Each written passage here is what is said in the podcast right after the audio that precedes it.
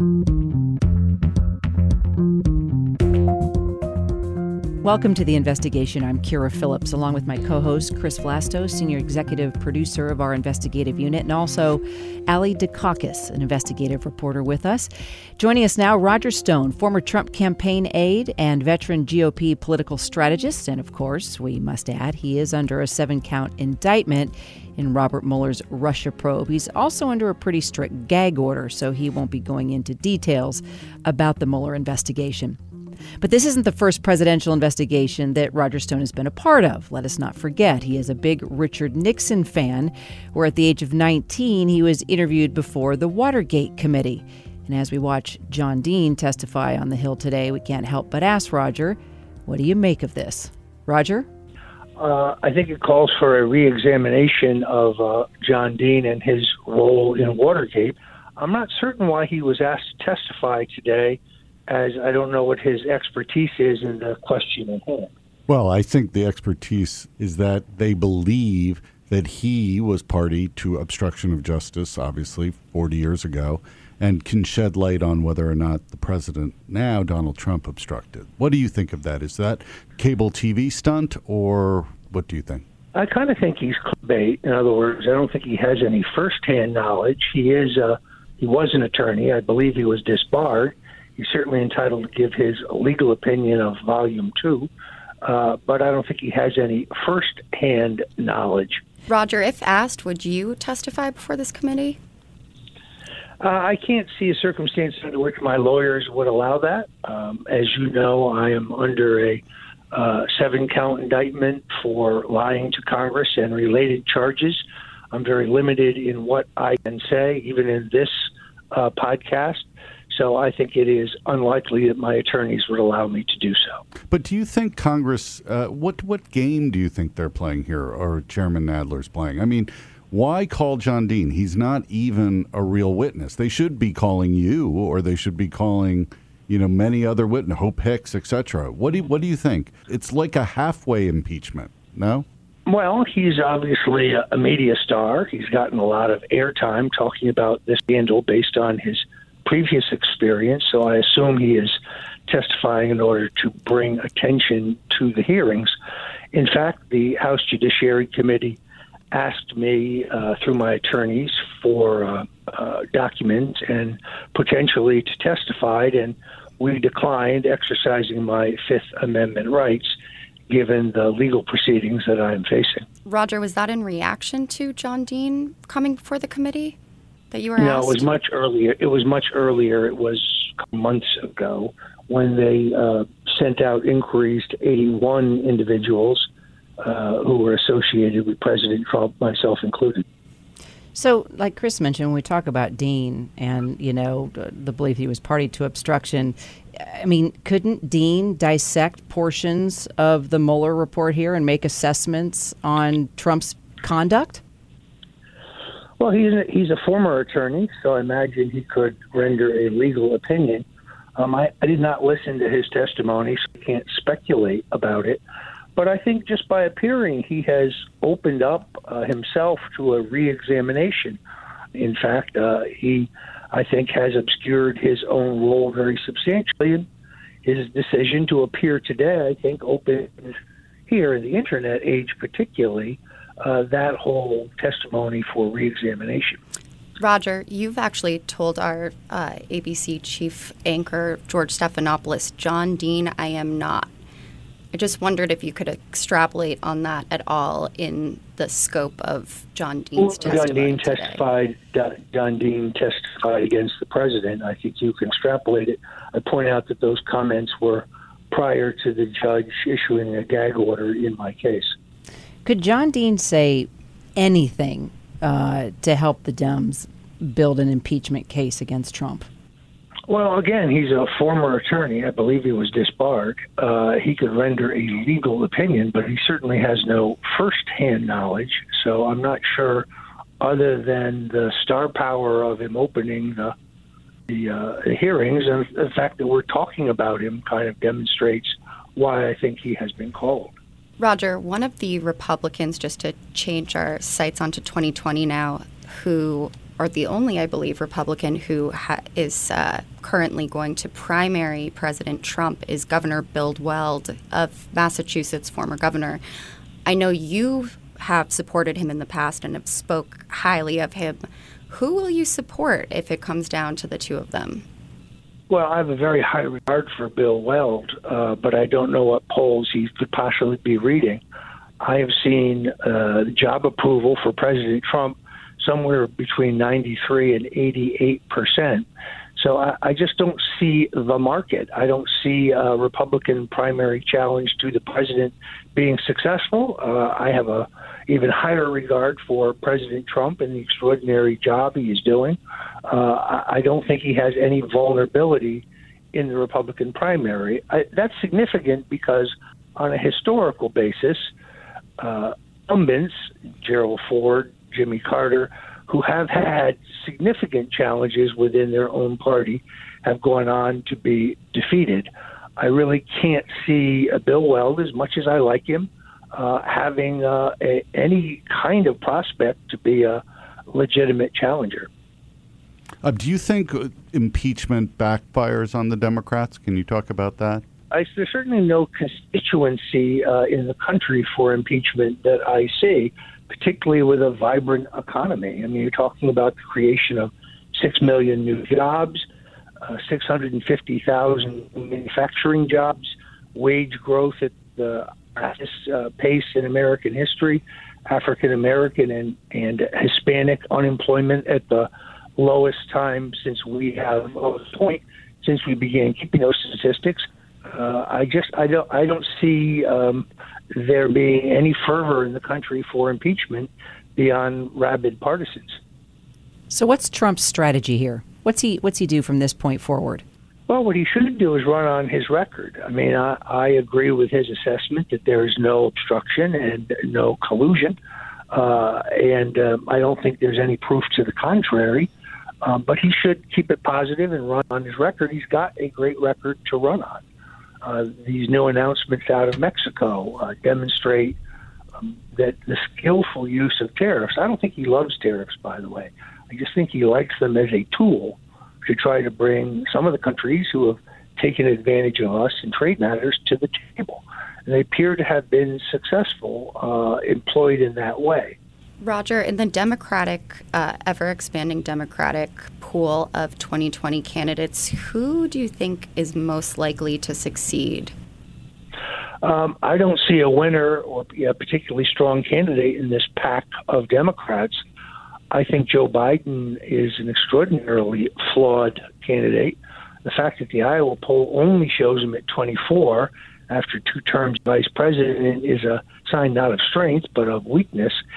Uh, and if for no other reason, because as a legislator, he turbocharged the war on drugs, which, in my view, has been not only Richard Nixon's single greatest mistake, but an ignominious, racist, and expensive failure.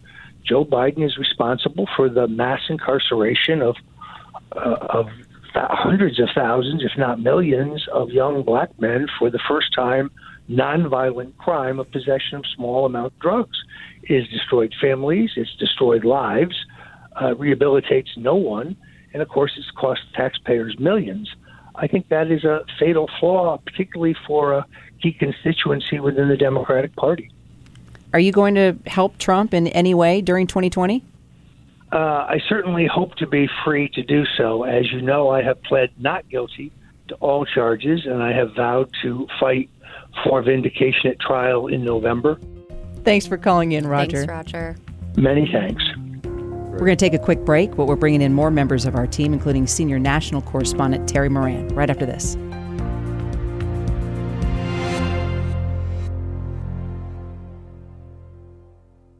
In one of my last conversations with Richard Nixon, he told me uh, in a very peculiar manner, getting up from his desk in the EOB office and going across the office and in a stage whisper saying to me, John, I made a mistake in talking to Colson about clemency for Hunt, didn't I? And I said, Yes, Mr. President, that was probably obstruction of justice.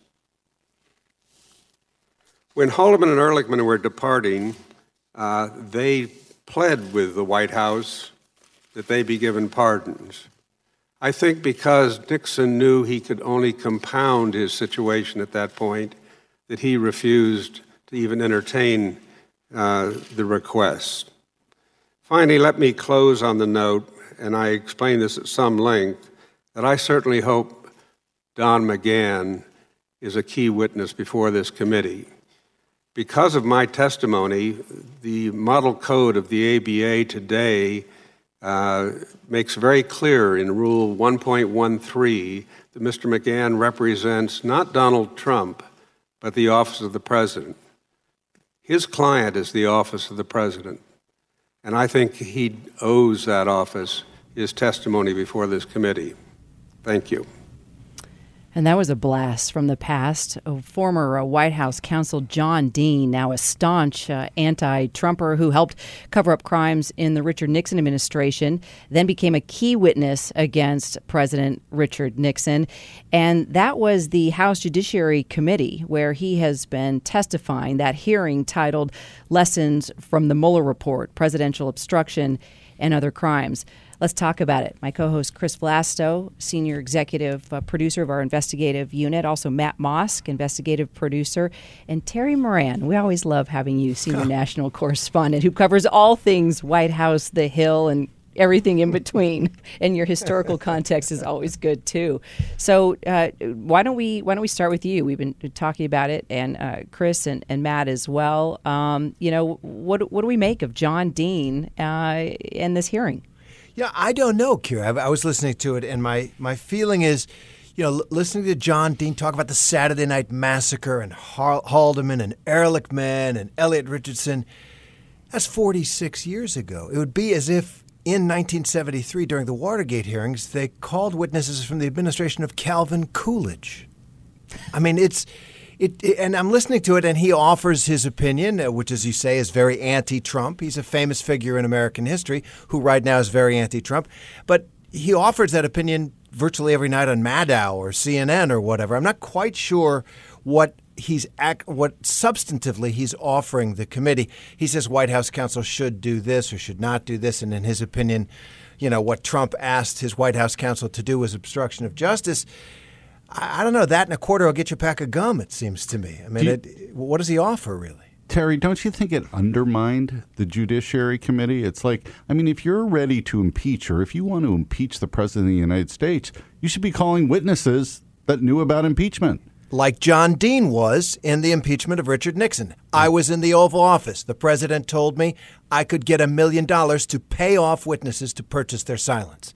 Now, that's obstruction of justice. John Dean, who said that 46 years ago, opining today about Don McGahn and Donald Trump, that's hot air. But Terry, is there just to uh, try and see the Democrats' point of view here? Is there a um, a need to s- establish a predicate for calling Don McGahn? Is that the purpose of this? Is to essentially say we are explaining why Don McGahn is critical to to become essentially the Don, John Dean figure in this case. I don't think I think it's for PR because everybody knows that the guy who was in the Oval Office with Donald Trump is a relevant witness. And if he wants to talk about things that are important and can say things that would be uh, you know help members of Congress vote, on what they want to do. Uh, all this, it's obvious what his value would be. You don't need John Dean, who 46 years ago did something with another president, uh, tell you that Don McGahn is important. I, I think it's for public relations. They they are trying to bring the country along. They are trying to bring Americans to their point of view that this is very serious conduct that at, warrants at least an impeachment inquiry if not outright impeachment. Does it does it serve a PR purpose then? I mean, does it achieve what they set out to achieve? No, I'm with Chris. I think it backfires. It, well, it looks but like I would, yeah, I Let, would argue though too that it exposes. Listen, you can th- say what you want about maybe Donald Trump obstructing justice after you know by firing Comey and et cetera, and there's different interpretations on whether or not that's obstruction. But to compare it to Nixon, there were underlying crimes that were found. The collusion was found in Nixon, uh, and then they obstructed to not find the crimes. In this case, it's almost as if Donald Trump obstructed without a crime. Am I wrong, Terry? No, th- that that is correct. That that can happen. Martha Stewart went to prison for obstructing justice when there was no underlying crime. The judge found, as a matter of law, there was no underlying crime, but he sent the the lying to the FBI to the jury, and they convicted her of it. So don't lie to the FBI is the is the answer on, on that. But uh, it is harder. It's also harder because remember you have to prove intent to obstruct justice beyond a reasonable doubt. And uh, Donald Trump, I mean, if you're a prosecutor, would you take the case to trial when Trump could say, I knew I was innocent of collusion? That's why I was angry. That's why I wanted to stop this investigation because it was ruining the presidency that the American people and the Constitution gave me to do good things for the country. Of But it- course, I was angry. It's a little more muddled than that, I think, because of uh, what happened over the last few weeks, where uh, Mueller himself came out and seemed to indicate that he simply could not indict the president for crimes because of the rules of the Justice Department. So it it leaves sort of unanswered the question of whether there's an underlying crime or there isn't, because he says he wasn't capable. That that was Congress's job to to take that on. Well, uh, the, he he could not say whether or not there was obstruction of justice because while he found evidence uh, that could be interpreted as uh, demonstrating obstruction of justice, the underlying crime did the president conspire or coordinate with uh, elements of the Russian government to attack the American election in various ways. Mueller cleared him on that. Back to uh, Don McGahn and, and Nadler addressing uh, that with, with John Dean, asking if uh, McGahn has a legal obligation to appear before the committee. Uh, let's take a listen. Do you agree with the White House, or does Mr. McGahn still have a legal obligation to appear before the committee? And if so, why? I have also read the OLC opinion of May 20th that says that a uh, White House employee or a former White House employee has total immunity from testifying or appearing before Congress. That pushes the outer limit uh, further than I have ever seen it pushed. And while they cite me in that memo uh, for two memos I received, both of those instances, the witness did appear. Uh, the Flanigan memo, for example, uh, it, was arranged that he would he would come to Congress. In other instances, uh, when Henry Kissinger was asked to appear, we found a middle ground to have a meeting in Blair House. So there are solutions to this if the parties want to co- cooperate. Uh, so I think this is a smokescreen at this point, and I hope that the uh, committee will pierce it because I think it's important. Smokescreen? Is that fair? Well, I think it's a, a, classic battle between uh, the executive that doesn't want uh, anyone from the executive to talk to the Congress and the Congress who has to do its job. And I think he said something very important. He said there are solutions to this if the parties want to cooperate. That is the way, those kind of informal arrangements, frankly, that we just saw between the House Judiciary Committee and the Department of Justice over the redacted portions of the Mueller report, some of which are now going to be made available to the committee as they specified their request. They negotiated, came to an agreement. I think McGahn has got to come before the committee at some point, by hook or by crook. And my hunch is most Republicans would agree with that, not necessarily on the committee, but in the country.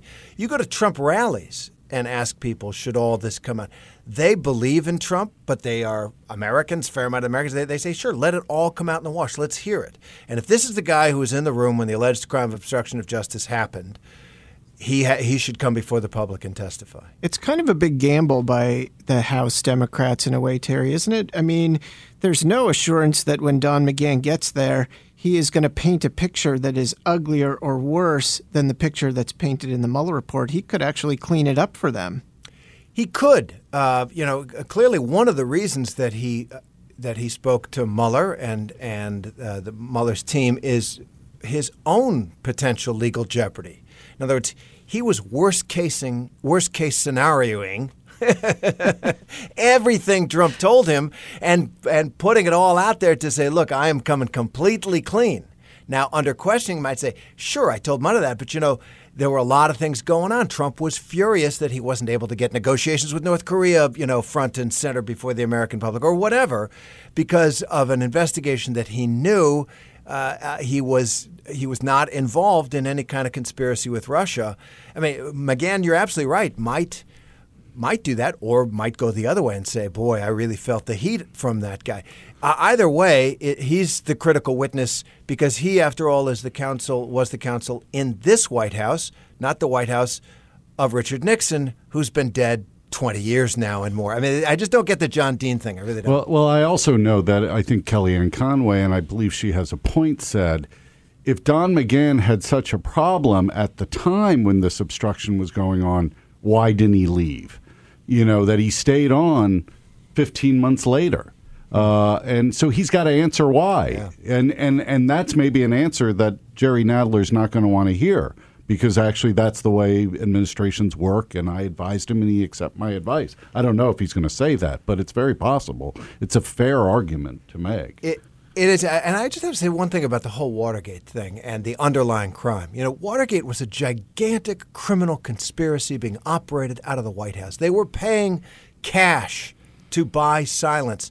They were manipulating agencies of the government to block a criminal investigation. Uh, they were perjuring and encouraging perjuring, writing the script from perjury from the West Wing of the White House itself. The Attorney General of the United States went to prison. Another Attorney General of the United States went to jail. The Secretary of Commerce went to prison. You know, the head of the uh, head of the president's reelection campaign went to prison. The White House counsel went to prison. The White House chief of staff went to prison. We aren't within a country mile of that.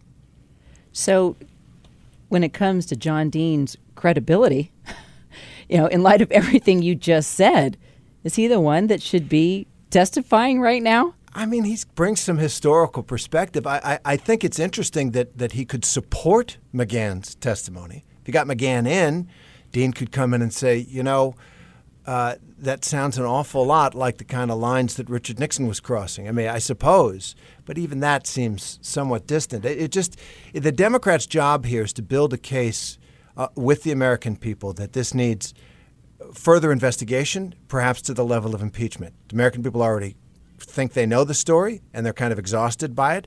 So the Democrats have got to lay out facts, damning facts that that indicate that Congress must take up this responsibility. Those facts are there if you want to look at them in a certain way in the Mueller report. These hearings, it seems to me, should be about dramatizing them, not with not with a witness from 46 years ago, but but with witnesses from today. Now, Dean, you know, was an active participant. He he he did he was convicted of obstruction of justice. He was part of the cover-up in Watergate, and one of the only reasons that he decided to flip and turn against Nixon is because he'd feel the noose around his neck. He was going to be the fall guy, and he so he was saving his own skin. It wasn't entirely admirable. Uh, but you know, I, I got to tell you, I remember watching those hearings because I'm old enough to remember. Uh, my dad, you know, was was not a fan of Nixon's. He was watching it. My dad had a photographic memory, and he was listening to John Dean testify about the meeting in the White House where he tells Nixon there's a cancer on the presidency and we'd need a lot of money to buy the silence of these guys. And Nixon says, How much? And John Dean says, Well, he just plucks a figure out of his head. He says, A million dollars. Nixon says, Well, we could find a million dollars. And my dad is listening. He says, That guy's a photographic memory. I know. He's got a memory just like mine. And sure enough, the tapes come out, and it's almost verbatim that that conversation and many others. So Dean's credibility, uh, his motives can be questioned because he was trying to save his own skin, but the tapes proved his memory solid. And that's it for us today. Thanks so much for joining us. Please be sure to hit subscribe and leave us a rating. And remember, new episodes drop every Tuesday. So thanks so much to our producers, Caitlin Fulmer, Trevor Hastings, and Emily Richowski. And we'll see you back here next week for another episode of The Investigation.